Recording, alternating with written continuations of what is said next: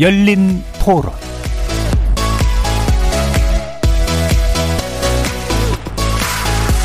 안녕하십니까. KBS 열린 토론 정준희입니다.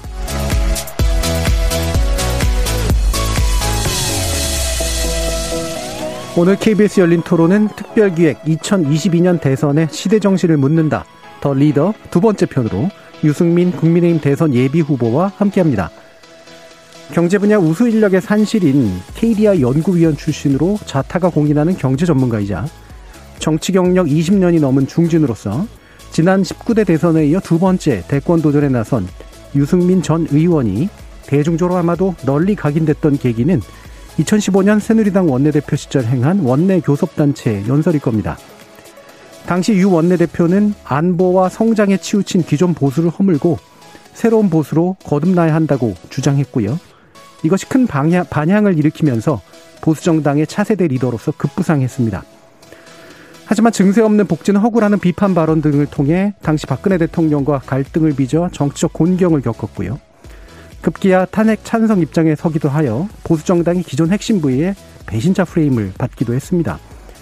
이후 새로운 보수정당을 만들겠다는 의지로 행했던 정치적 실험, 탈당, 합당, 그리고 복당을 거쳐오는 와중에서도 보수 혁신과 중부담, 중복지 소신을 유지하고 있다고 하는데요. 코로나19 팬데믹으로 인해 그 어느 때보다도 국가와 지도자의 리더십이 중요한 시기. 지금부터 두 분의 정치 전문 패널과 함께 유승민 국민의힘 대선 예비 후보의 정치 철학과 정책, 소신에 대해서 날카롭게 검증하고 깊이 있게 통찰해보는 시간 갖도록 하겠습니다. KBS 열린 토론은 여러분들이 주인공입니다. 문자로 참여하실 분은 9730으로 의견 남겨주십시오. 단문은 50원, 장문은 100원의 정보 이용료가 붙습니다. KBS 모바일 콩, 트위터 계정 KBS 오픈, 그리고 유튜브를 통해서도 무료로 참여하실 수 있습니다. 이제 또 콩에서 보이는 라디오, 일라디오를 들으실 수 있고요. 콩 애플리케이션 켜시고 일라디오 채널 하화면 하단에 있는 캠코더 마크 누르시면 일라디오 생방송 보이는 라디오로 보실 수 있습니다. 시민 논객 여러분의 뜨거운 참여 기다리겠습니다. KBS 열린 토론 지금부터 출발합니다. 2022년 대선의 시대 정신은 공정이요. 솔직하게 월급 오르는 거요. 그게 최고인 것 같아요. 사회 갈등 해소를 해주셨으면 좋겠습니다. 아파트 값이 굉장히 많이 뛰어서 이제는 꿈조차 꿀 수가 없, 게 됐더라고요. 코로나19가 빨리 물러갔으면 좋겠어요. 계층 간 불평등 많아요. 일자리 문제 좀 해결해 주셨으면 좋겠어요. 동생 생기면 좋겠어요. 엄마, 동생 좀 낳아주시면 안 돼요? 안 돼요. 여성이 안전한 나라가 됐으면 좋겠어요. 입시 교육이 철폐됐으면 좋겠습니다. 어렸을 때 별로 기억이 안 좋아서 연애하고 싶습니다. 봄 내려온다. 봄이 내려온다. 지금 우리에게 필요한 리더십을 묻습니다. KBS 열린 토론 특집 더 리더 지금 시작합니다. 자, 오늘 논의를 위해 유승민 국민의힘 대선 예비 후보 함께 하셨습니다. 안녕하십니까? 예, 안녕하십니까. 유승민입니다. 아, 이렇게 나와주셔서 감사합니다. 아이고, 제가 감사합니다. 자, 그리고 전문적 식견으로 더 리더 코너를 더 풍성하게 해주실 두 분이시죠? 먼저 정치평론가 김형준 명지대 교수 나오셨습니다. 예, 안녕하세요. 자, 정치 전문 기자이신 성한용 한겨레 선임 기자 나오셨습니다. 네, 안녕하십니까. 자, 저희 두 번째 순서인데요. 어, 저희가 똑같이 여쭙는 질문이 두 가지가 네. 일단 있습니다. 네, 공통 질문인데요. 먼저, 어, 2022년 대선은 어떤 시대 정신이 필요하다고 보시는지, 그리고 출마의 변 함께 좀 말씀해 주시길 부탁드리겠습니다. 방금 시민들께서 다양한 목소리를 들려주셨는데, 저는 뭐 한 분 한 분 목소리가 다 중요하다고 생각합니다. 다만, 아까 시민들 중에, 아, 내 월급 좀 올랐으면 좋겠다. 또 일자리, 아파트, 이런 이야기 하셨는데, 저는 지금 국민들께서 제일 고통받는 게 일자리와 부동산 문제라고 생각을 합니다. 그런데 이제 대통령이 되고 다음 5년을 책임질 국가 지도자가 되려는 그런 사람 입장에서 우리 지금 이 시대에 국민들께서 가장 고통을 받는 바로 일자리나 부동산 같은 문제, 예. 이 문제 해결하는 게 저는 뭐 제일 중요하다고 생각합니다. 그래서 제가 생각하는 시대 정신은 저는 공정한 성장이다. 공정한 지금 성장. 다시 어, 우리 경제가 그동안 한 30년 정도 계속 추락의 길을 걷고 있었는데 다시 이거를 일으켜 세우는 그런 리더십이 정말 절실하게 필요하다. 다시 일으켜 세워야 세워야지 일자리를 만들 수 있기 때문에 예. 또 아까 시민들께서 말씀하시는 불평등 해소 또 우리 저출생 문제 해결 이런 것도 저는 이 경제 성장이 하나 열쇠가 음. 이 출발점이 된다고 생각을 합니다. 그래서 제가 성장을 하되 성장을 반드시 하되 이걸 공정하게 해야 된다. 예. 성장의 열매를 국민들이 골고루 가질 수 있는 그래서 성장과 복지가 선순환하는 음. 그런 새로운 세상을 만드는 게 다음 대통령한테 주어진 제일 큰 임무 아니냐 예. 이렇게 생각하고 저는 바로 이 시대의 문제를 해결하는데 어, 감히 저 유승민이 어, 최적입니다. 예, 예. 이렇게 생각하고 나섰습니다. 예, 잠시 말을 끊었다가 예, 최적이라는 말씀을 꺼내주셨는데요. 어, 많은 분들이 또 그렇게 기대하고 계실 거라고 생각을 합니다. 자, 그럼 두 번째 공청 질문인데 자, 헤드라인입니다. 내 인생 헤드라인. 그러니까 실제로 장식됐던 헤드라인도 괜찮고요. 예. 앞으로 이런 헤드라인이 나왔으면 좋겠다도 괜찮습니다. 제가 어 10년 전입니다. 10년 전에 당 대표에 도전을 했습니다. 예. 그때 제가 내세웠던 출사표의 제목이 용감한 개혁이었습니다. 음. 왜 용감한 개혁이냐면 나라의 미래를 위해 진짜 필요한 개혁은 저항도 굉장히 심하고 일부 반대가 있을 수 있는데 지도자는 그런 거를 극복하면서 나라 미래를 위해서 꼭 필요한 개혁을 해야 된다. 예. 이래서 저는 용감한 개혁이라고 했고요. 음. 그 연장선상에서 제가 이명박 박근혜 정부 때 그전에는 제가 야당이었는데 예. 이명박 박근혜 정부 때 여당이 되고 보니까 야, 이건 낡은 보수 정치 끝내야 되겠다. 그래야 한국 정치가 변하겠다 이 생각을 굉장히 했습니다. 그래서 제가 개혁 보수라는 걸 부르짖기 시작했고 그게 벌써 이제 10년이 넘었습니다. 예. 그래서 뭐 일부 언론에서 일부 분들이 저를 개혁 보수의 아이콘이다 이렇게 말씀을 해주시는데 저는 그 헤드라인이 예, 저는 예. 제 마음에 듭니다. 개혁 보수의 아이콘이라고 예. 어, 만들어 주신 이 헤드라인 앞으로도 이제 또 한 번 또 나와야 될 것 같은데요. 그 예. 헤드라인이 그러면 이제 바로 연결된 질문으로 요 마침 또 그 말씀 해주셨으니까 사실은 좀 많은 분들이 보수 정당을 지지하는 분인 건 아니면은 사실 직접적으로 지지하진 않더라도 우리나라에서 좀 다른 종류의 보수 정당을 보고 싶다라고 그렇습니다. 하는 열망이 사실 굉장히 있거든요. 그렇습니다. 근데 그 실험을 굉장히 고통스럽게 해오셨는데 예. 어떤 단계라고 보시나요? 아까 저를 소개해 주실 때 2015년에 새누리당 원내대표, 예. 여당 원내대표 할 때 국회 연설을 말씀을 해 주셨는데요. 제가 용감한 개혁, 개혁 보수 이런 이야기를 하는 이유가 어, 이 우리가 여당일 때, 우리가 여당일 때 보수의 변화에 대해서 저는 필요성을 굉장히 절, 절바, 절감을 했습니다. 예. 사실 이명박 박근혜 9년 동안 지나면서 거의 뭐 두 대통령 이 정권 안에서 여당 국회의원으로서 쓴소리를 제일 많이 예, 했던 예, 예. 사람이고 정말 변해야 된다 라고 이야기했는데 그 당시에 대통령이나 당이나 그런 변화의 필요성을 별로 못 느끼더라고요. 음. 그 저는 정말 절박한 마음으로 그 이야기를 했는데 당시에 박근혜 대통령께서 저의 변화에 대한 저희 목소리 그런 걸 좀 들어주셨으면 음. 그러면 박근혜 정권이 이렇게 허무하게 해서는 끝나지 않았을 거라고 저는 생각을 합니다. 예. 그 후에 이제 바른정당이라는 실험을 그렇죠. 했습니다. 음. 탄핵 직후에 어 새누리당에서 도저히 변화가 안 된다고 생각하고 진짜 제대로 새로운 보수 개혁 보수를 해보자. 개혁 보수가 뭐냐?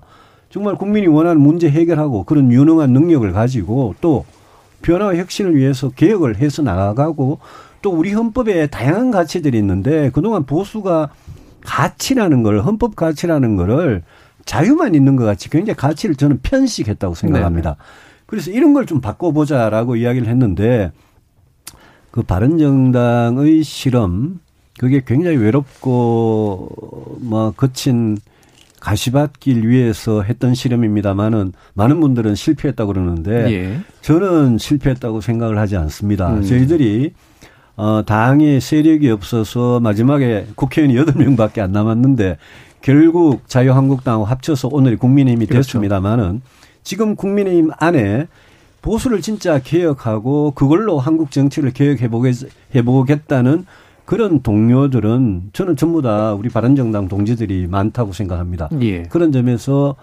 현실이 특히 보수 정당 제가 몸담고 있는 보수 정당의 현실이 하루아침에 그래 변하지는 않았고 겉으로 보기에는 결국 실패해가지고 들어온 거 아니냐라는 그런 지적도 있습니다만은 예. 저는 어, 새로운 보수 정치의 뿌리를 내리는데 저희들이 그래도 역할을 했고 어, 이 노력을 계속해서 좀 꽃을 피우고 열매를 이제 맺어야 되는 거 아니냐. 그래야지 국민들께서 아 보수가 저런 보수가 있구나. 저런 정도면 우리가 희망을 가지고 신뢰를 할 만하다. 이런 평가를 해 주시고 예. 그런 신뢰나 평가가 있어야지 우리가 선거에서 승리할 수 있는 거 아니냐라고 예. 생각합니다. 예.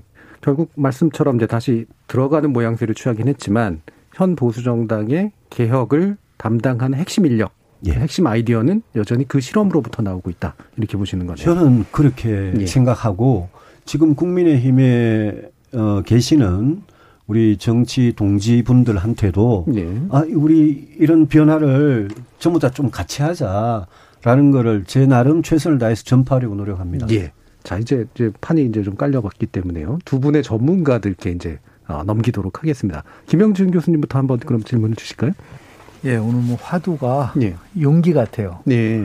그래서 케네디 대통령이 대통령 되기 전에 쓴 책이 있는데요. 그 용기 있는 사람들이라는 책입니다. 음.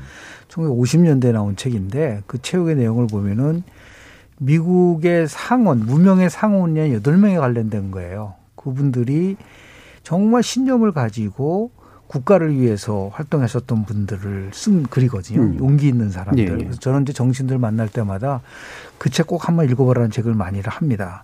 그렇게 하면서 그들이 있었기 때문에 미국의 민주주의가 아주 견고해졌다라는 얘기를 평소에 대통령이 많이 얘기를 했어요. 그래서 지금 유승민 대표님께서 얘기하셨었던 이 용감한 계획이라는 거가 굉장히 이제 마음에 드는데 네네. 문제는 여러 번 정치 실험을 했단 말이에요. 그게 이제 용감한 정치 실험이라고 저는 보는데요. 음. 가장 대표적인 게 이제 2015년도 4월 8일 날 있었던 원내대표 연설. 그건 굉장한 용기가 없으면 불가능했었던 부분이었었어요. 박근혜 정부를 향해서 그것도 집권당 원내대표가 그렇죠. 강하게 비판을 했었던 거. 그리고 이제 바른정당을 창당을 했고 그다음에 바른미래당 만들어줬고 또 새로운 보수당을 만들었단 말이에요. 이게 계속 이전속되는 나름대로 이제 용감한 개혁이지만 외로운 개혁일 수도 있고 굉장히 어떤 면에서 봤을 때는 이제 성과가 나오지 않는 공허한 개혁일 수도 있다라는 비판이 있을 수 있기 때문에 그 과정을 거치면서 아 가장 부족했었던 게 뭔가 실패하지 않았다고 얘기를 하시지만 많은 국민들이 이제 그런 부분 속에서 나름대로 성공을 바라면서도 한 개 부족한 게 있었던 것 같은데 이제 앞으로 이제 대선에 더 음. 나오시니까 그 경험을 바탕으로 했을 때 가장 필요했었는데 못했던 부분들. 왜냐하면은 결국은 실패해서 우리는 새로운 나름대로 지혜를 얻을 수가 있기 때문에 그 부분에 대해서 저는 좀 여쭤보고 싶습니다. 우선적으로. 예. 음. 개혁을 한다는 거는 한 사람의 힘만으로 되는 건 아닌 것 같습니다. 아, 제가 바른정당 실험을 하면서 사실 뭐 자유한국당하고 합당하려는 그런 유혹이 중간에 굉장히 많았습니다. 심지어 지난 대선에는 일주일 전에 국회의원 13명이 갑자기 탈당해서 그냥 가버린 그런 사태도 있었고요. 그런데 개혁을 한, 하는 데는 또 그 개혁이 성공을 하는 데는 뭐라 그럴까요? 이 일정한 그런 의지, 열정을 가진 사람들이 모여서 저는 그걸 세력이라고 표현하기는 싫습니다. 힘이겠죠, 결국. 그런 힘이 모여야 뭔가 그 어느 정도 그런 힘이 쌓여야 뭔가가 되는 그런 거를 경험을 했습니다. 그래서 제가 어 지난해 2월 총선 직전에 당시 자유한국당하고 합당을 선언하면서 저는 이제 불출마를 하고 백의종군 하겠다고 했습니다만은 제가 합당을 하게 된 가장 큰 그 이유도 아 이 보수 정치 전체가 변해서 한국 정치를 변화시키려던 게 우리 당초의 목표였는데 갈수록 쪼그라드는 어떤 세력이나 힘을 보면서 아 우리가 들어가서 한번 해보자. 그 대신에 들어가는데 제가 무슨 자리를 차지하고 이런 게 아니라 네. 들어가서 이 뜻을 한번 제대로 펴보고 거대한 보수 정당 사람들한테 아 우리가 이 방향으로 가자고 한번 설득을 해보자라고 그렇게 생각을 했었습니다. 그래서 제일 부족했던 거는 어 그런 힘을 만드는 뭐라 그럴까요? 어 그런 어떤 저희 정치적인 그게 뭐 포용력이 될지 그런 게 좀 제일 아쉬웠지 않나 그렇게 생각하고 저희 어떤 설득력 같은 것도 제가 좀 부족했지 않나. 제가 설득력이 있었으면 당시 바른정당이 더 커졌을 건데 바른정당이라는 게 창당할 때부터 당시 반기문 그 유엔 사무총장을 대통령으로 만들기 위한 세력과 개혁 보수를 제대로 해보기 위한 세력이 이렇게 합쳐서 나온 건데 반기문 총장께서 당시에 그냥 이렇게 낭만하면서. 출마를 음. 포기를 금방 해버리시니까 그분들은 거기 계실 이유가 없었거든요. 그래서 처음에 이런 걸 한다는 게, 야, 정말 어렵구나. 저는 민주당도 마찬가지라고 생각합니다. 양쪽이 다 낡은 보수, 낡은 진보를 버리고 새로운 진보, 새로운 보수로 이게 거듭나서 한국 정치 전체가 정말 제대로 발전하는 그런 우리가 단계에 이르기 위해서는 어느 쪽이나 다 그런 개혁의 중심 세력이 좀 세를 불려 나가야 되는데 그 점이 제일 아쉬웠습니다. 예. 여덟 명의 용감한 사람들이 이제 열여섯 명 되고 서른여섯 명 되고 막 이래야 되는데 왜냐 이제 줄어드는 과정에서 느꼈던 아쉬움, 부족함에 대한 얘기를 좀 해주셨습니다. 성한영 기자님으로 그럼 또 질문 넘어가 볼까요? 음, 예. 그, 어, 그저께 예비 후보 등록하셨고요. 네. 어, 시대 문제를 해결하는 유능한 대통령이 되고 싶다 하셨고 어, 누가 미워서 누구를 찍는 선거 이제 좀 그만했으면 좋겠다. 저 이제 그 말씀하신 걸 듣고 굉장히 공감을 했습니다. 아, 진짜 예. 정말 참 그랬으면 좋겠다 이런 생각이 들었고요. 아무튼 그 공식 출마 선언은 뭐 언제 하시는지 또 뭐 여기 이왕 여기 출연하셨으니까 출마 출마 선언문의 제목이라도 좀 맛보기를 좀 알려주시면 어떨까요?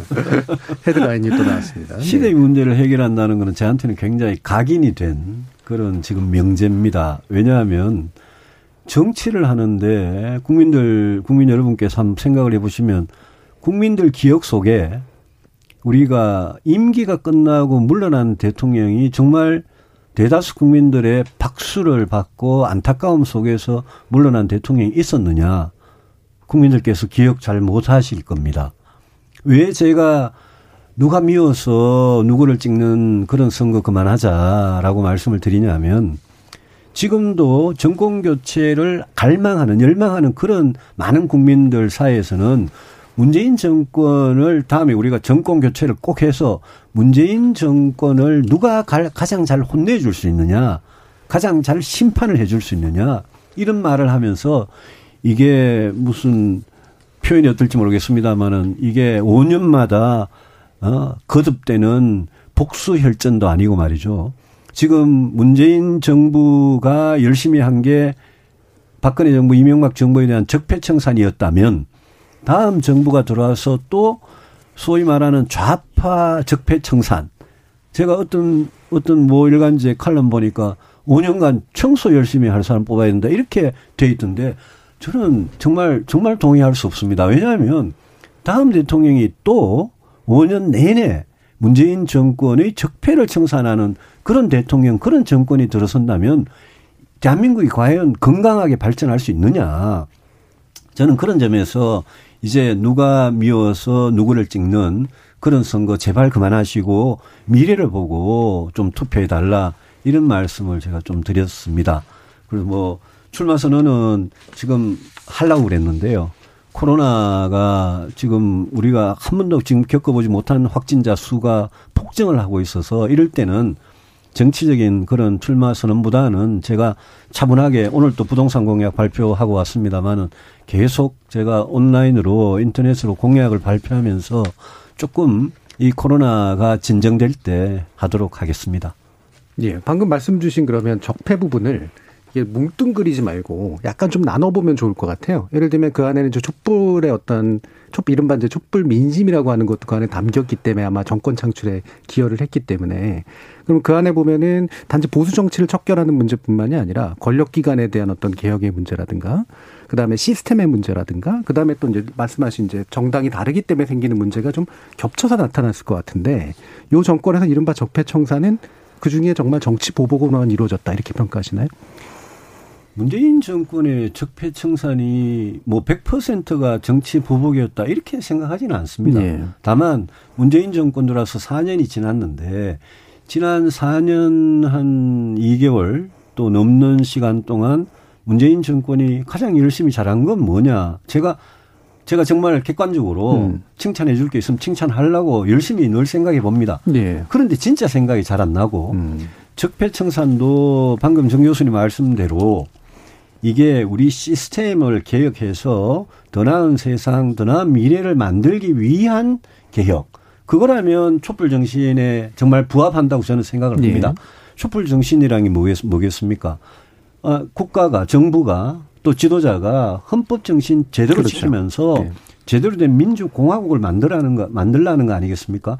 그런 점에서 민주주의 이후에 진짜, 진짜 제대로 된 공화국, 공화주의를 실현하는 그런 헌법 가치를 실현하는 그런 권력기관의 개혁이든 시스템의 개혁이든 제도와 관행의 개혁이든 이런 개혁들은 전 다 좋은데 음. 문재인 정부의 예컨대 검찰 개혁, 뭐 검경 수사권 분리, 국정원 개혁 여러 가지 그런 개혁들이 과연 정말 우리가 지금 이야기하고 있는 이런 네. 좋은 의미의 개혁이었냐 음. 아니면 과거에 대한 보복의 성격이 있었냐 저는 보복의 성격 청산의 성격이 상당히 있었다고 생각을 하거든요. 예, 예. 그래서 제가 우리 성한용 기자님 질문에 말씀을 드릴 때 그런 거 이제 그만하자. 왜 그만해야 되느냐 하면 제가 이런 말씀드리면 아마 굉장히 보수적인 유권자 분들께서는 무슨 소리냐. 정권 교체해서 문재인 정권 혼내야지.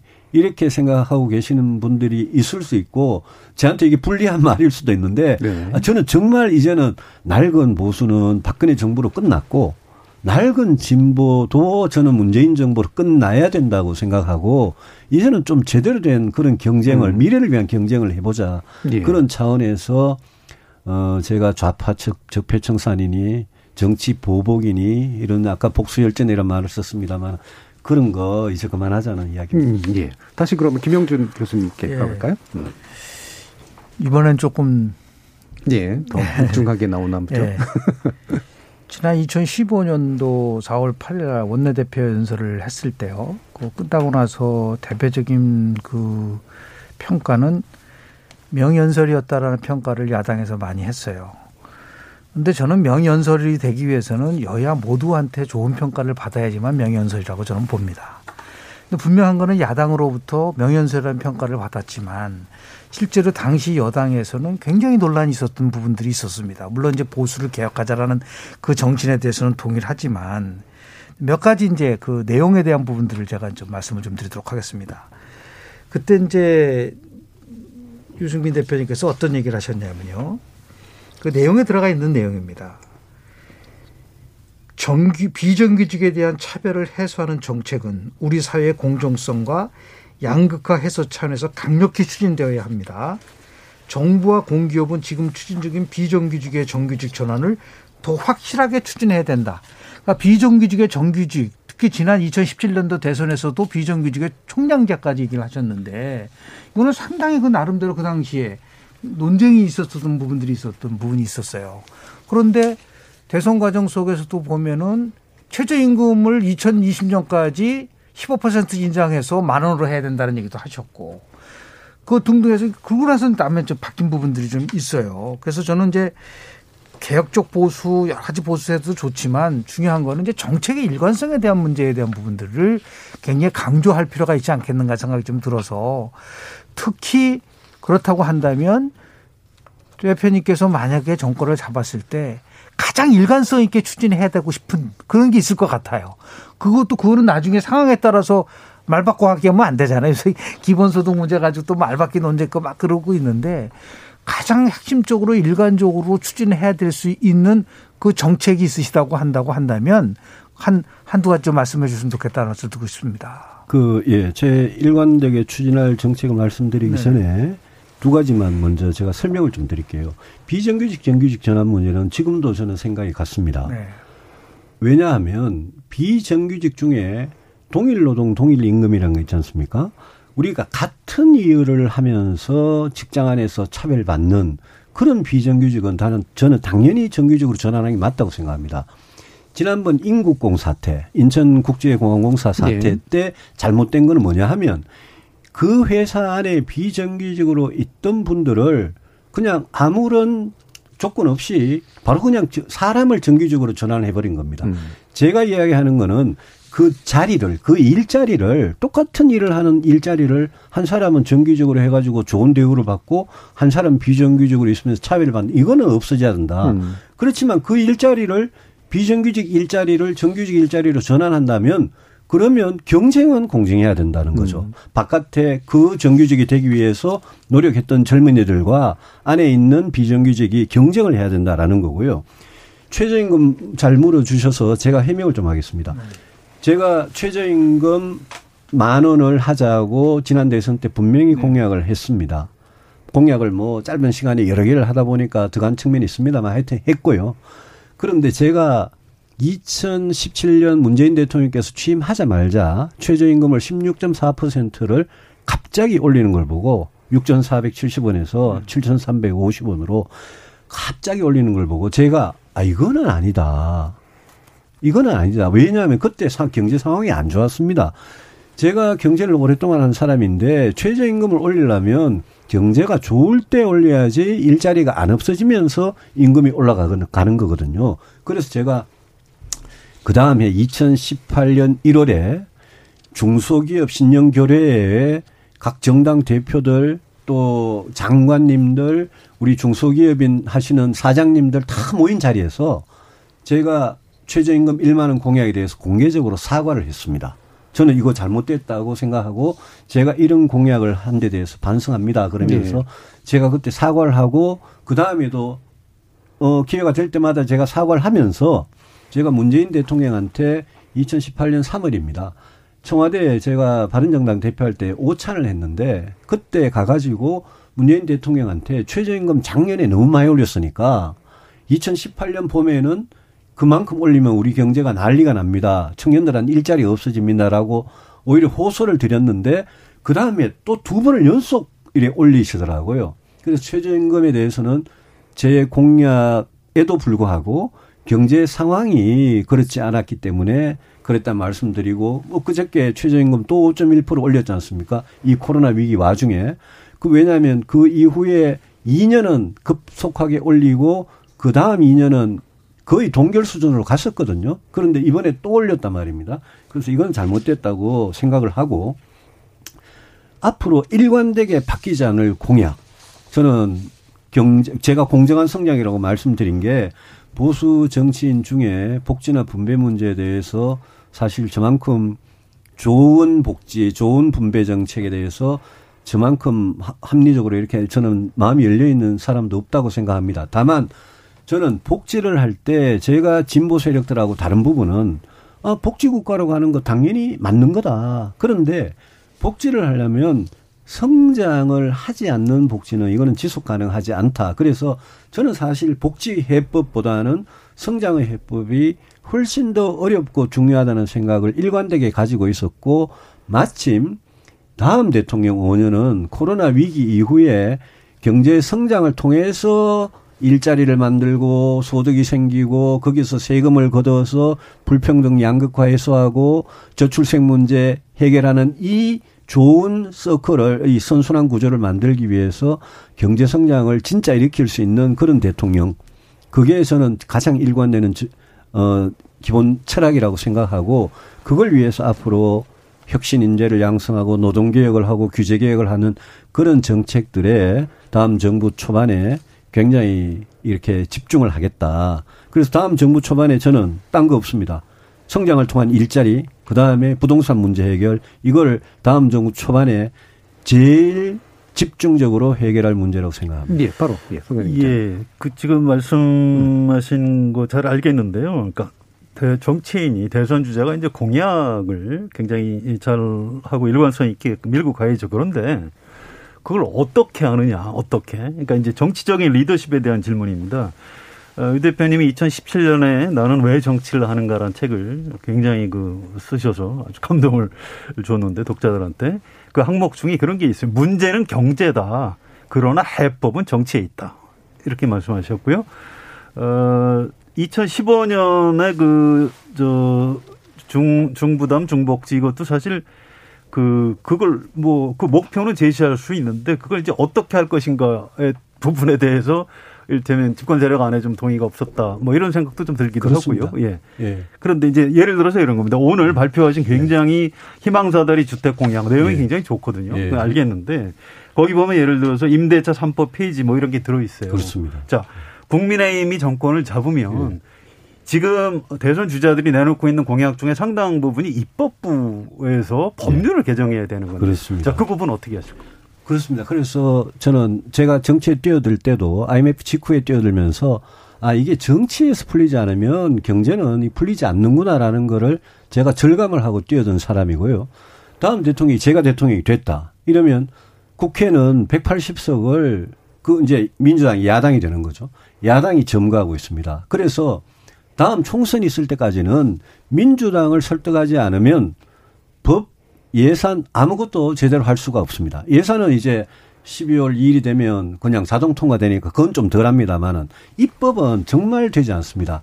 제가 2015년에 박근혜 정부가 그나마 잘했다고 지금 평가받는 것 중에 하나가 공무원 연금 개혁입니다.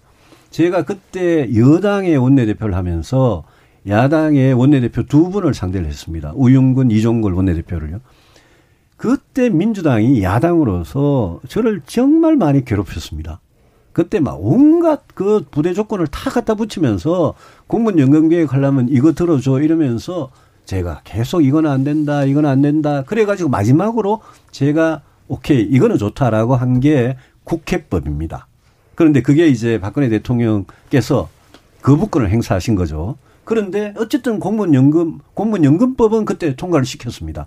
제가 지금 보면 그 법이 100점짜리는 아니지만 50점짜리고 그게 앞으로 30년 동안 엄청난 돈을 그 이 전략하는 그런 연금 개혁이었습니다.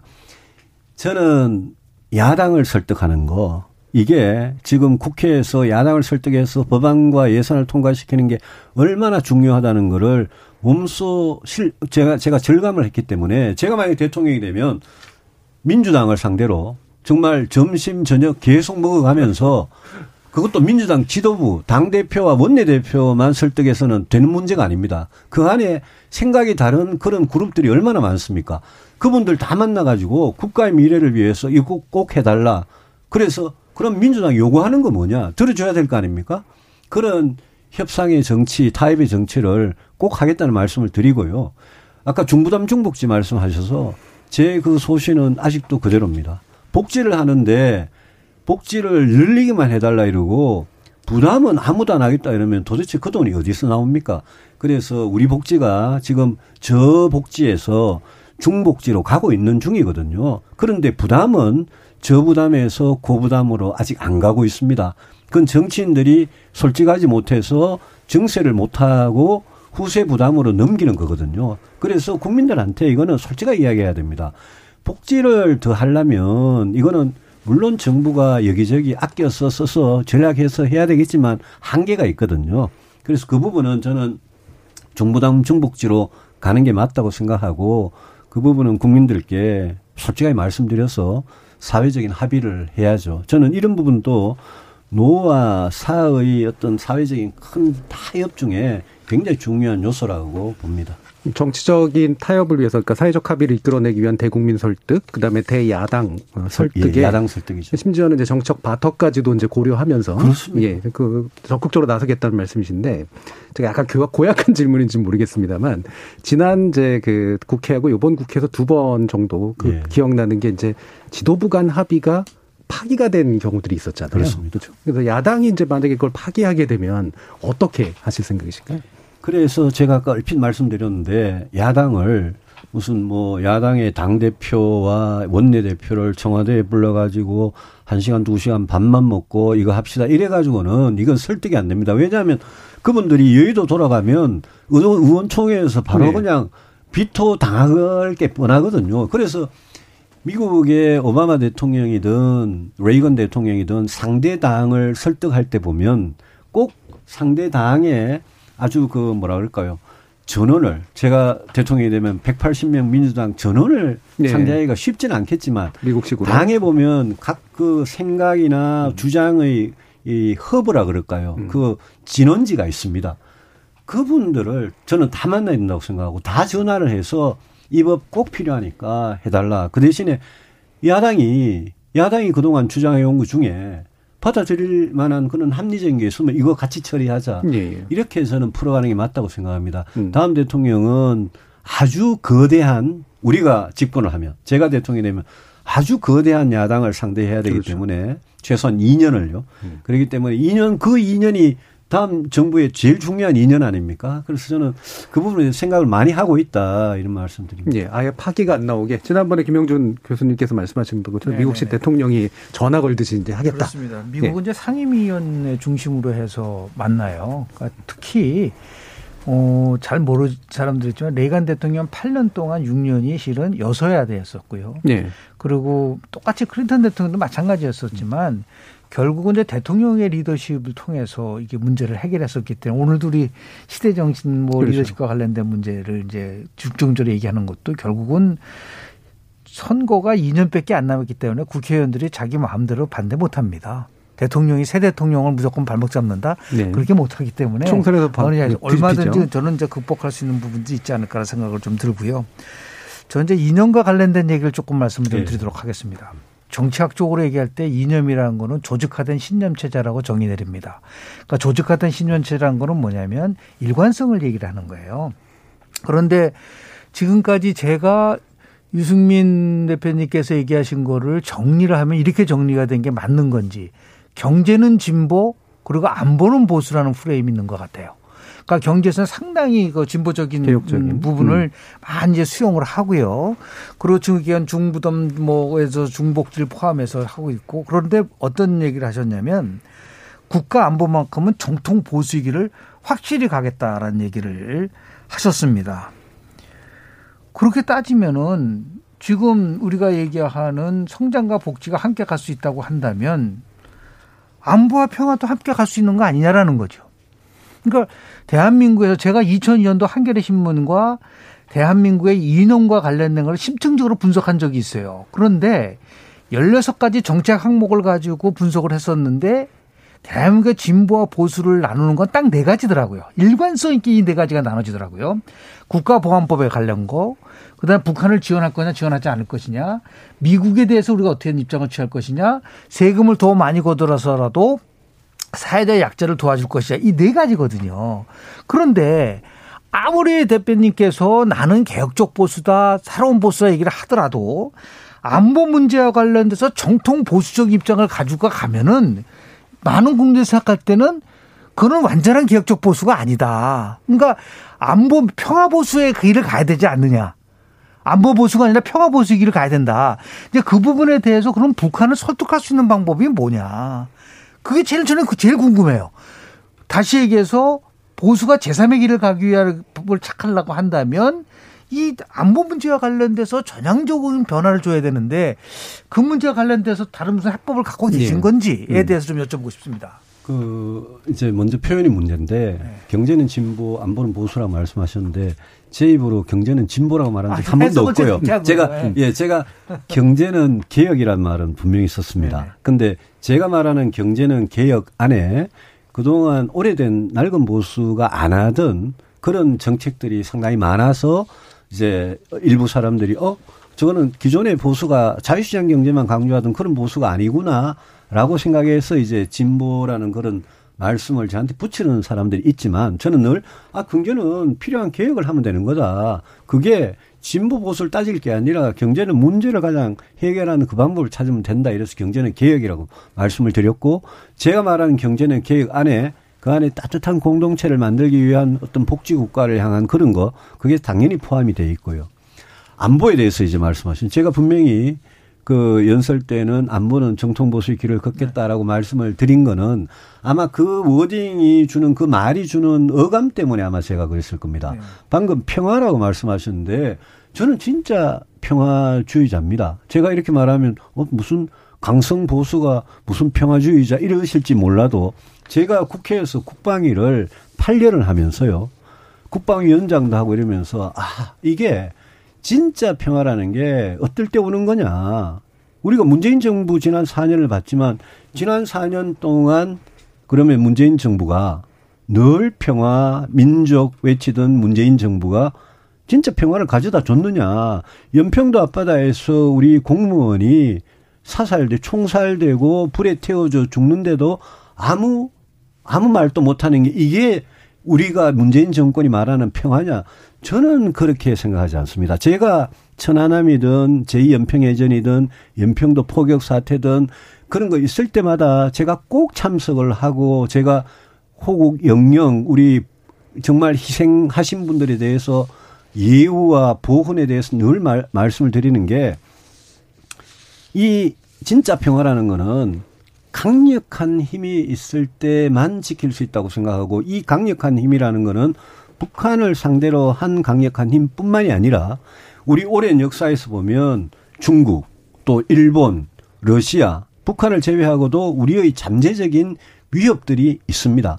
그런 위협들이 대한민국이란 나라에 대해서 이렇게 자꾸 영공도 침해하고 영해도 침해하고 옆에가 건드려 보고 우리 민간인을 다치게 하고 우리 군인들을 다치게 하고 만약 이런 일이 벌어질 때 우리나라가 스스로 진짜 자주국방력 아주 힘을 키워가지고 그런 나라가 우리를 건드릴 때 아 대한민국이란 나라는 함부로 건드리면 나도 심하게 다치겠구나라는 그런 어떤 두려움을 갖도록 해주는 거 저는 그게 힘이 뒷받침된 평화라고 저는 생각을 합니다.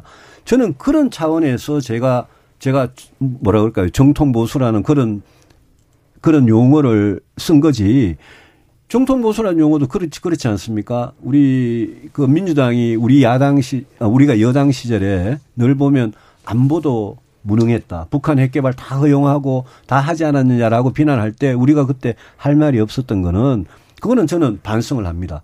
그래서 북한을 상대로 언제든지 전쟁 중에도 대화를 하니까 북한의 김정은과 김정은 주변의 세력들을 상대로 언제든지 진짜 평화를 위해서는 당신들하고 대화할 준비가 다 돼 있고 대화를 하자. 당신들이 진짜 평화의 길로 나오면 당신들 원하는 거 다 해주겠다라고 이야기를 늘 하면서도 우리 스스로 강력한 군대를 지키고 우리 주변에 우리를 위협하는 그런 존재들 이 우리를 함부로 넘보지 못하도록 하는 그런 의미에서 제가 그 표현을 썼다는 그런 말씀을 드리고 그런 저희 오래된 스탠스라 그럴까요? 일관된 입장은 그거는 뭐 저는 정치를 하는 내내 제가 갖고 왔던 부분이어서 어, 그 부분에 대해서 예컨대 이런 겁니다. 사드 도입 있지 않습니까? 국회의원 300명 중에 제가 제일 먼저 주장했습니다. 그때는 박근혜 정권, 박근혜 대통령조차도 사드 도입에 대해서 굉장히 난색을 표명하고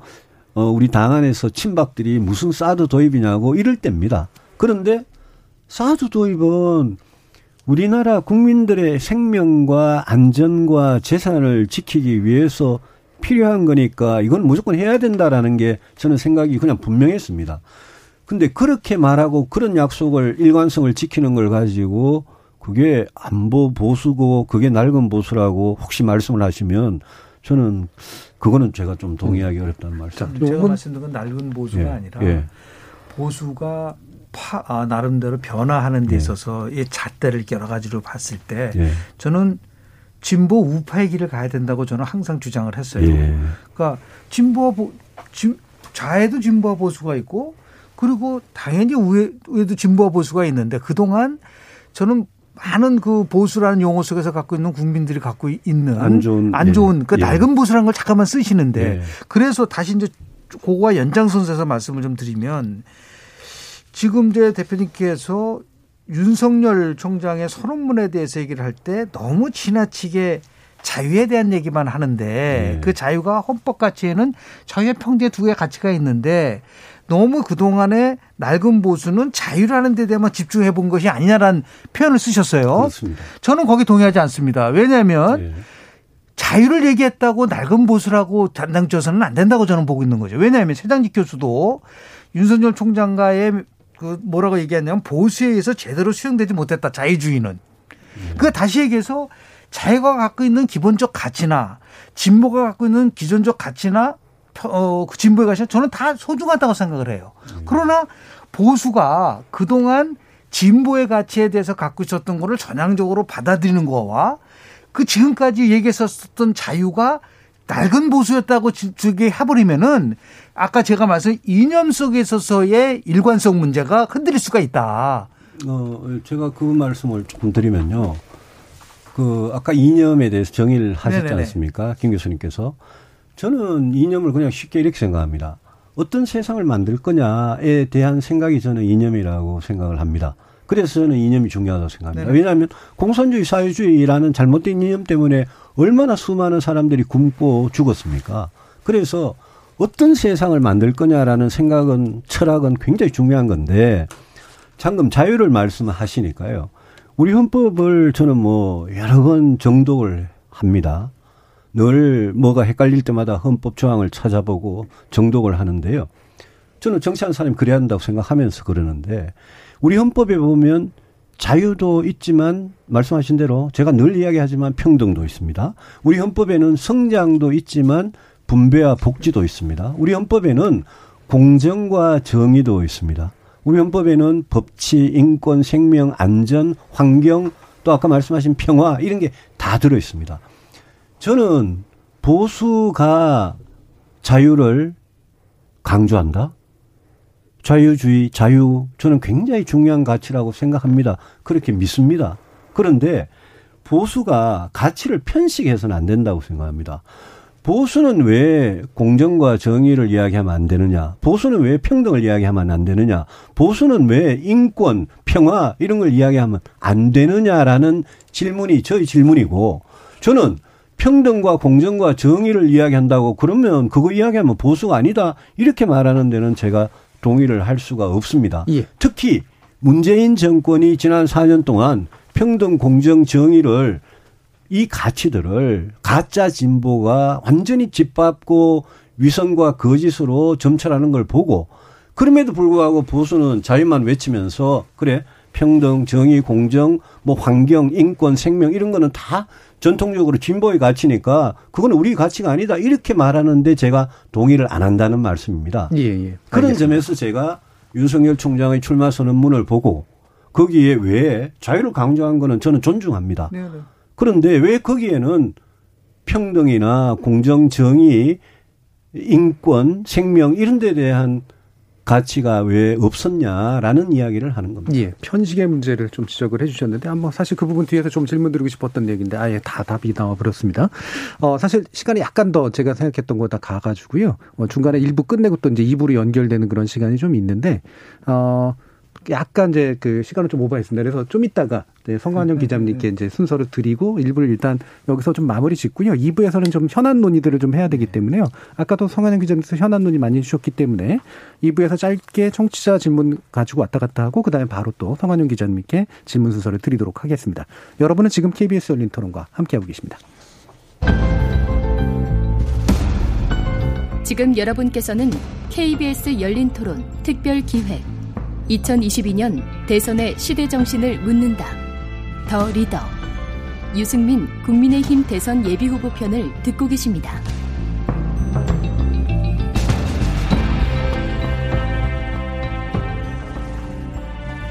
자, 저희가 유튜브를 통해서 유승민 전 의원께 묻고 싶은 질문을 청취자들로부터 받아봤는데요. 그 가운데 이제 공감대를 많이 얻은 질문을 몇 가지 추려주셨고요. 제작진께서. 제가 그 중에 또 몇 가지로 좀 골라서 말씀을 좀 여쭙도록 하겠습니다. 어, 이게 이제 상당히 그 뭐 편한 질문처럼 느껴지만 상당히 논쟁적일 수도 있, 있습니다. 일단 반려동물 있으신가요? 어, 있었는데 2014년에 보냈습니다. 예. 개나 고양이 중에 뭘 좋아하시나요? 아, 저는 어릴, 어릴 때부터 예. 예, 강아지를 너무 좋아했습니다. 예, 이렇 잘못하면 고양이를 좋아하시는 지지를 놓칠 수가 있기 때문에 조심하셔야 뭐, 돼요. 좋아하는 거는 본인이 선호인데 그마저 뭐 표를 생각할 수, 할 필요 있겠습니까? 연관된 질문인데 탕수육을 부어 드십니까? 아니면 찍어 드십니까? 저는 부어 먹습니다. 예, 늘. 또 여기 절반이 또 날아가는 그런 답변을 들었는데 예, 짧고 간단한 질문이었고요. 예. 이런 식으로 이제 좀 짧게 짧게 몇 개 좀 왔다 갔다 예, 예, 하고요. 예. 왜냐하면 지금까지 좀 많이 긴 이야기로 지치신 분들도 계실 테니까 궁금해하시는 부분들이 좀 있어요. 어, 일단은 이제 파즈님께서 이번 정권 초에 이런 말이 좀 있었던 것 같은데 문 대통령으로부터 경제부총리 제안 받으셨습니까? 아니면 아니요, 낭설입니까? 받은 적 없습니다. 어, 전혀 낭설이. 예, 전혀 낭설이었습니다. 음. 자, 이것으로 이제 그 낭설은 이제 끝난 거로 하면 될 것 같고요. 또 한 가지, 어, 우리 경제, 그러니까, 어, 이율 K님께서 질문해 주신 건데, 경제 전문가시니까, 어, 여러 가지 경제와 성장에 대해서 많이 얘기를 해 주셨는데, 핵심적으로 어떤 산업이 육성돼야 된다라고 생각을 하시나요? 저는 산업보다 인재라고 생각합니다. 인재. 음. 예, 산업을 정부가 이렇게 찍어가지고 육성시키는 그 시대는 저는 지났다고 생각합니다. 예컨대 반도체 산업이 중요, 중요하죠. 근데 반도체 지금 10만 명이나 인재가 부족하다 그러는 거 아니겠습니까? 그래서 제가 경제 성장을 위해서 핵심적인 공약이 어느 산업을 지원하는 게 아니라 디지털 혁신 인재 예. 100만 명을 양성하겠다. 문재인 정부 들어와서 공무원 뽑고 공공부문 일자리 늘리는 그 예산을 전부 다 혁신 인재 쪽에 쏟아 부어서 혁신 인재를 기르는 그런 교육 개혁, 노동 개혁을 만약 할 수 있으면 음. 그러면 그런 인재들이 기업을 일으키고 또 대기업에 가서 중소기업에 가서 아주 기업을 성공시키고 밖에 해외 나가거나 국내에 있거나 결국은 우리 경제에 굉장히 도움이 될 거다라고 예. 생각하고 지금 세계 경제를 이끌어가는 미국 또 중국 이런 나라들이 얼마나 혁신 인재를 스카우트 하는데 거기에 정말 모든 노력을 다하는지를 보면 우리가 지금 시작해도 늦었다. 예. 그렇지만 우리 젊고 똑똑한 젊은이들이 열심히 성실하게 능력을 길러가지고 정말 우리 경제를 일으키는 주역이 될 수 있도록 만들어 주는 거. 예. 저는 그게 제가 혁신 인재 100만 명 양병론의 핵심이고 음. 방금 신산, 신산업, 신산업이야 정말 많겠죠. 우리 전통적인 주력 산업도 있고 다 중요하지만 거기에 공통적으로 중요한 새 시대의 성장 전략은 저는 인재다라고 예. 생각하고 인재 키우는데 전력을 하겠다 말씀. 대단히 바람직한 말씀인 것 같은데 왜 단임제 정부들의 한계가 그거잖아요. 눈에 당장 보이지 않는 성과에 투자하기 어려운 거. 예. 그거 하시면 아마 대통령 임기 끝날 때까지 성과가 안 나올 것 같거든요. 그렇지 않습니다. 예. 지금 초등학생, 중학생을 생각해 보면 방금 정 교수님 말씀하신 대로 야 그렇게 장기적인 걸 하나 싶지만 대학을 혁신해서 예. 대학에서 교육이 제대로 이루 대학에 아니고 막 온갖 규제와 칸막이와 이런 게 또 교수님들 사이에 알력 이런 게 대단합니다. 그렇죠. 그런데 새로운 시대에 인재 필요한 인재는 예컨대 경영학을 전공하면서 AI나 빅데이터에 능숙한 그런 사람들이 필요한 거거든요. 음악도 AI가 작곡하는 시대 아닙니까? 그래서 대학 안에 있는 그런 규제 벽들을 허무는 그런 개혁을 하면 그거는 저는 5년 안에 성과가 날 수 있는 부분이라고 생각합니다. 알겠습니다. 저희가 이제 청취자들 의견을 좀 많이 좀 반영하려고 그랬었는데 시간이 좀 많이 가서 일단 요 정도로 끊도록 하고요. 다이아 K님께서 이런 의견을 전해주셔서 제가 어, 말씀을 좀 드려야 될 것 같습니다. 유 대표님 유머 감각 기르실 필요 있지 않을까요?라는 말씀을 주셨습니다. 예, 재미없다는 말씀은 아니고요. 이제 좀 더 재미있게 아마 성현영 기자님의 답변, 그러니까 질문에 답을 좀 해주시길 바란다는 그런 압력이었습니다. 성현영 기자님. 예, 이제 어, 유승민 대표님이 정치부 기자들한테 인기가 굉장히 좋으세요. 예. 정치를 오래 하셨는데 한 번도 스캔들도 없었고요. 어, 뭐 굉장히 인품도 좋으시고 정치부 그러니까 정치인들을 가까이 보는 기자들은 굉장히 그 어, 높게 평가하는데 어쨌든 대중성에서 좀 음, 좀 예, 떨어지시는 편이고 좀 안타까움이 있습니다. 자, 그런데 예를 들어서 이런 겁니다. 윤석열 전 총장 같은 경우에 엄청나게 여론조사에서 높은 지지도를 하고 있고. 근데 정치를 오래 한 사람들이 오히려 그 여론조사에서 지지가 낮고 전 이제 여러 가지 이유가 있지만 전 이게 약간 반정치주의하고도 좀 관련이 있다고 생각하고요. 예. 억울하지 않으세요? 어떻게 생각하세요? 뭐 억울하죠. 억울하지만 뭐 국민들한테 정치하는 사람이 국민들한테 서운한 감정을 갖는 건 아닌 것 같고요. 뭐 우리 국민들께서 처음에는 이렇게 신상을 상당히 좋아하시는데, 네. 근데 결국 대선이 가까워질수록 이렇게 온갖 검증과 검증이라는 게 뭐 도덕성과 정책 능력 다 있으니까요. 저는 제 지지율이 올라갈 거라고 생각합니다. 저보고 대중성 말씀하시는데 제가 사실 그 지난 한 5, 6년 왜 어려움을 겪는지는 그거는 뭐 성 기자님께서도 잘 아시지 않습니까? 제가 대구 출신의 4선 국회의원 했는데 사실은 영남 보수에서 지지를 얻는 게 예. 제일 어려운 이유가 박근혜 대통령하고 이걸 끌어온 관계 때문 아니었습니까? 그런데 그 지역이 정권 교체 열망은 또 제일 세세요. 그래서 대선이 가까워지면서 좀 뭐라 그럴까요? 그, 그 지역의 분들, 보수적인 유권자들이 저는 굉장히 좀 전략적인 그런 선택을 음. 할 거다. 왜냐면 그 전략적인 선택 안에는 결국은 수도권 중도층 젊은 층에서 이겨야 대선을 이긴다라는 그게 이제 갈수록 좀 굳어질 거라고 봅니다. 네. 지난 보궐선거하고 당대표 선거에서 그런 게 좀 반영이 좀 됐었잖아요. 저는 예, 변화가 네. 보이기 시작하는 것 같습니다. 음. 관련해서 정치 공학적인 질문 하나만 더 추가로 드릴게요. 그러니까 12일 어, 날 후보 등록하시면서 예비 후보 등록하시면서 야권 단일 후보가 돼서 승리하겠다 이렇게 예. 말씀하셨는데 예. 지금 야권에 누가 도대체 후보가 되는지 아는 사람이 없을 정도로 혼란스럽거든요. 예. 당내 경선을 먼저 해야 되는지 예. 그 이후에 야권 후보 단일화를 따로 그럼 해야 되는지 아니면 윤석열 전 총장이 입당하고 최재형 전 원장도 입당해서 해야 되는 건지 이 지금 그 정리가 잘 안 되고 있는데 지금 대략 그림을 어떻게 그리고 계시죠? 그거는 뭐 저는 선수고 그거는 이제 당 지도부나 음. 그런 분들이 할 일입니다만은 제 생각 말씀드리면 국민의힘이라는 야당, 야당 안에 이제 있는 저 같은 후보가 있고 당 밖에 있는 후보가 있지 않습니까? 그래서 야권이라는 야당이 아니라 야권이라는 표현을 쓴 건데 저는 후보 단일화가 대선 승리의 충분 조건 아니지만 꼭 필요한 조건이라고 생각하고요.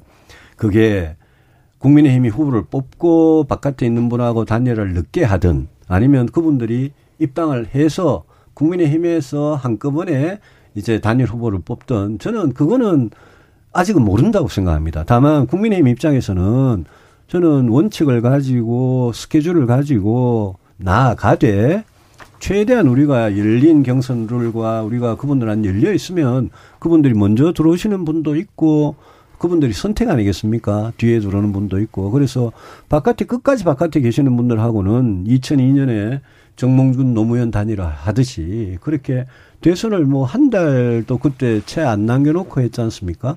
뭐 그런 부, 분도 네. 가능하다고 생각합니다. 음. 지나치게 그 고전적이고 그리고 정통적 방법을 얘기를 하시는데 저는 내가 제가 만약에 이 대표님 같으면 네. 정권 창출, 정권 교체 참 어렵습니다. 2002년도 경험해 보셨잖아요. 해봤죠. 당시에 정말 네. 어렵습니다. 네. 그렇다고 한다면 지금 뭐 외부에 있는 후보들을 입당하라 입당하지 않아 그런 부분에 대해서 국민들이 굉장히 지금 피곤합니다. 차라리 국민의힘의 기득권을 모두 다 내려놓고 발전적 해체를 하는 기분으로 정말 빅텐트를 만들어가지고 다 같이 가자. 경선 룰이라든지 예를 들어 8월 달에 하는 게 뭐가 중요하냐. 그거를 다른 사람이 아닌 만약에 유승민 대표님께서 제안하면 그건 굉장히 파괴력이 있을 거라고 저는 봐요. 아, 저는 늘 뭐 경선 룰 같은 것도 뭐 국민의힘 안에 있는 사람들한테 유리한 방식으로 할 고집할 생각이 전혀 없습니다. 다만 김 교수님 말씀에 다 동감하지만 제가 하나 동감 못하는 네. 부분은 그 실제 정치를 해보면 정당을 발전적으로 해체한다는 게 쉽지 않습니다. 해체한다는 거는 이제 진짜 정당을 해체해가지고 예 그렇죠. 야권 전체에서 네, 후보를 네. 뽑아도 어차피 정당은 필요한 거거든요. 아마 그래서 얘기를 하시는 발전적 거죠? 해체라는 네. 말만 빼고 그렇습니다. 나머지는 저는 뭐 다 공감입니다. 되겠습니까? 기존에 예, 있는 예. 왜냐하면은 자유한국당에 들어오시 아, 최종적으로 합당하시기 전에 이런 얘기를 했어요. 본인 스스로가 개혁과 혁신이 되지 않으면 절대로 자유한국당 들어가지 않, 일이 없을 거라까지 얘기를 하셨었잖아요. 네. 그럼에도 불구하고 네. 결국 이제 같이 이제 합당을 하는 거와 마찬가지로 네. 결국은 정치에서의 창조적 파괴가 있어야 되는데 경제와 마찬가지로 그 부분을 가장 유력하고 가장 우량주의인 대표님께서 하시면은 파괴력이 있을 것 같은데 지금 제가 볼 때 솔직한 얘기로 네. 국민의힘에서 지금 전개되고 있는 부분들은 네. 너무 좀 답답합니다. 어떤 새로 새로움이 없어요. 국민들은 네. 새로움을 추구하고 있는데 네. 네. 그냥 고전적 방식에 의해서 그냥 가는 음. 그 부분들. 네. 그래서 제가 한번 말씀을 좀. 드리고 싶은 내용이었고 또 하나 이제 좀 짧게 2015년도 원내대표 연설을 하실 때 사면에 대해서 굉장히 부정적으로 얘기를 하셨어요. 예. 뭐라고 말씀하셨냐면은 재벌 정책에서도 예. 가장 중요한 강력한 재벌죠. 예. 재벌도 보통 시민들과 똑같이 법 앞에 평등하다는 것을 보여줘야 된다라고 예, 말씀하셨습니다. 그렇습니다. 그런 예. 의미에서 이제 많이 예. 세월도 지났지 않습니까? 그때랑 사면론에 관련돼서 네, 전직도 대통령, 전직도 대통령이라든지 네. 아니면 이재용 네. 삼성 그 네. 부회장 관련돼서 네. 사면론에 대해서 갖고 있는 입장 혹시 갖고 계신지? 뭐 아까 말씀하신 대로 뭐 재벌 총수나 가족들 어, 재벌 대기업의 어떤 경영진 이런 분들에 대한 사면은 저는 그때랑 지금이나 생각이 똑같습니다. 두 전직 대통령에 대한 사면의 문제는 그거는 뭐 정말 문재인 대통령만이 결정할 수 있는 헌법상 그렇기 때문에 뭐 매달릴 일도 없고 뭐 제 개인적인 생각이야 뭐 여러 차례 밝혔으니까 네. 오늘 이 자리에서 뭐 되풀이할 이유는 없다고 생각합니다. 음, 바로 예. 자 이제 현실적으로 야권 후보도 아니라 당내 경선 뭐 이런 것들 해야 되고요. 또 이제 거기서 후보가 되시면 본선 어, 대선을 치르셔야 되는데 어, 좀, 일단, 야권에서 좀 가장 막강한 경쟁자를 누구라고 생각하시는지 그 이유는 무엇인지 또 두 번째 이, 이은 질문. 여당 지금 후보 중에서 어, 누가 좀 괜찮다라고 생각하시는지 또 그 이유는 무엇인지. 야권 안에서는 뭐 제가 보기에는 윤석열 총장이 뭐 현실적인 지지도나 어 그런 점에서 뭐 제일 강력한 경쟁자 아니냐 그렇게 생각을 하고요.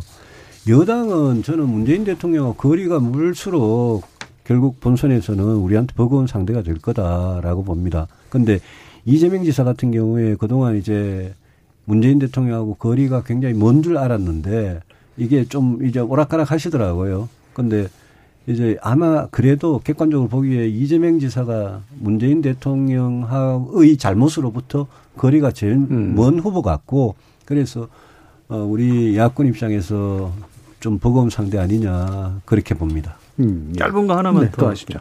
지금 야권 대선 주자 현재 15명이고요. 좀 더 늘어날 것 같습니다. 20명 정도 돌파할 걸로 예상이 되는데 아니 초선 의원 제가 초선 의원을 비하하는 건 아닌데 어쨌든 초선 국회의원들도 도전도 하시고 굉장히 오래전에 국회의원을 하셨던 뭐 이런 분들도 어 지금 국민의힘에서 대선 나서겠다 이렇게 선언하시고 좀 굉장히 이례적인 현상 같아요. 그렇습니다. 이게 왜왜 네. 왜 이런 현상이 벌어진다고 보십니까?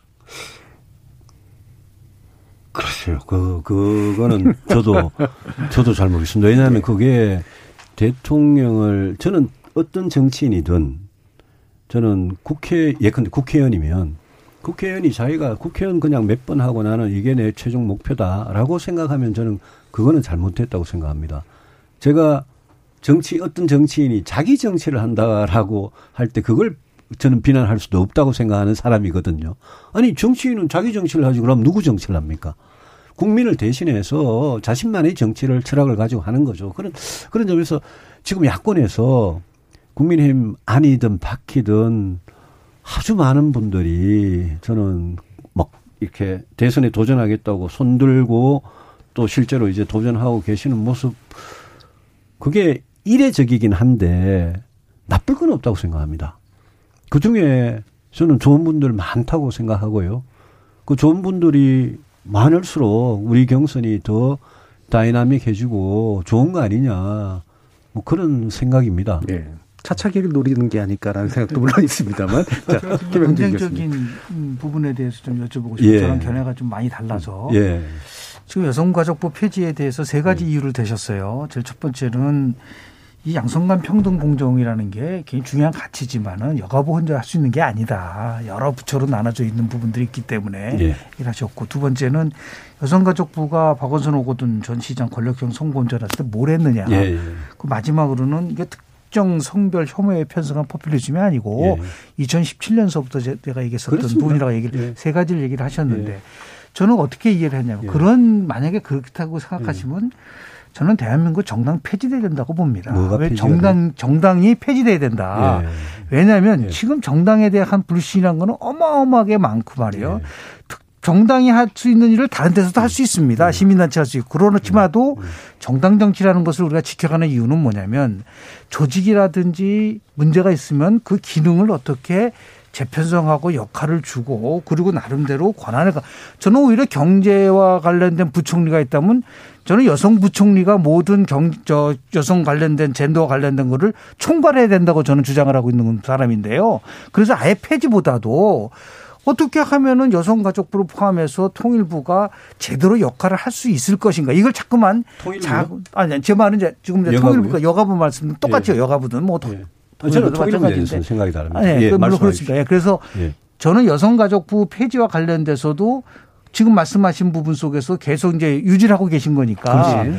성격차 지수가 굉장히 지금 대한민국의 최하위권인데 과연 여성가족부 폐지가 과연 정답일 수가 있을까라는 데서 여쭤보고 싶습니다. 마무리 발언하실 시간이 필요해서요. 한 1분 정도로만 될것 같습니다.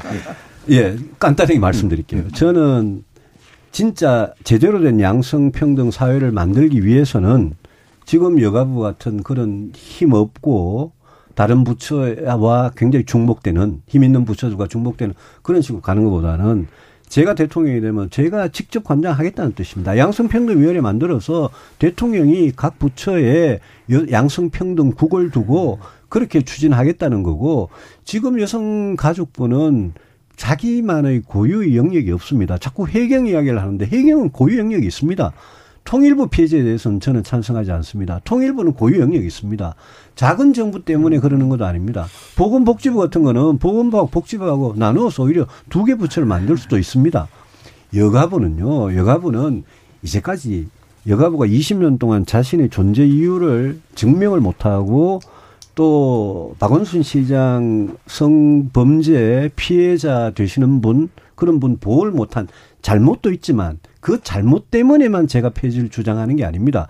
양성평등 네. 제대로 하려면 남자든 여성이든 남성이든 정말 부당한 차별을 받지 않는 그런 사회를 만들어 가려면 오히려 양성평등이라는 타이틀로 저는 대통령이 오히려 관장하는 게 여가부 장관이 하는 것보다 저는 더 잘할 수 있다고 생각을 합니다. 예. 아쉽게도 이제 시간이 정말 얼마 안 남아서 한 1분 30초 정도 남았는데 한 1분 정도 답을 드려야 될 것 같습니다. 이게 마지막 질문으로 제가 드려야 되는데 이 공통 질문입니다.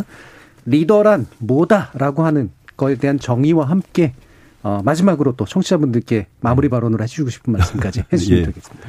예, 오늘 뭐 긴 시간 진지한 토론을 했는데 어떻게 들으셨는지 모르겠습니다. 리더란 저는 미래에 대한 정확한 이 예측력, 음. 미래에 대한 정확한 전망을 가지고 이 국민의 에너지를 모아서 나라를 그 방향으로 이렇게 이끌어가면 제일 앞에 서서 이끌어가면서 어 가장 중요한 문제들을 해결할 능력을 가진 사람 이렇게 어 정의를 합니다.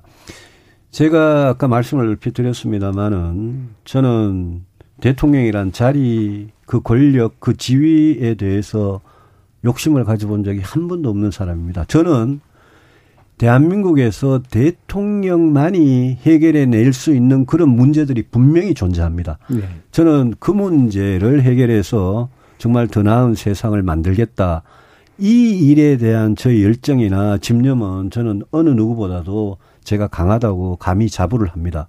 지금 누가 미워서 누구를 찍고 또 정권을 교체해가지고 문재인 정권을 혼내주고 심판하고 그런 식으로 투표를 과거를 보고 하지 마시고 미래를 보고 대통령을 꼭 뽑아 주시기를 음. 바라고 어 저는 진짜 일자리 부동산 문제, 경제를 다시 일으키는 문제, 또 공정한 성장을 네. 가능하게 하는 문제, 진짜 아이를 낳아서 키우고 싶은 그런 세상을 만드는 그런 대통령이 꼭 되어보고 싶고 예. 임기가 끝나면 국민들한테 박수 받고 떠나는 그런 성공한 정부 성공한 대통령이 꼭 되어보고 싶습니다. 알겠습니다. 자, 오늘 말씀 감사히 잘 들었고요. 긴 시간 동안 성실히 답변해 주신 유승민 국민의힘 대선 예비후보님, 그리고 김영준 명지대 교수님, 성한용 한겨레 신문 선임 기자님, 세 분 모두 수고하셨습니다. 감사합니다. 고맙습니다. 아, 수고하셨습니다. 참고로 다음 주 수요일 더 리더 세 번째 시간은 정세균 전 국무총리를 모실 예정입니다. 많은 관심 부탁드리고요. 저는 내일 저녁 이 시간에 다시 인사드리겠습니다. 지금까지 KBS 열린 토론 정준이었습니다.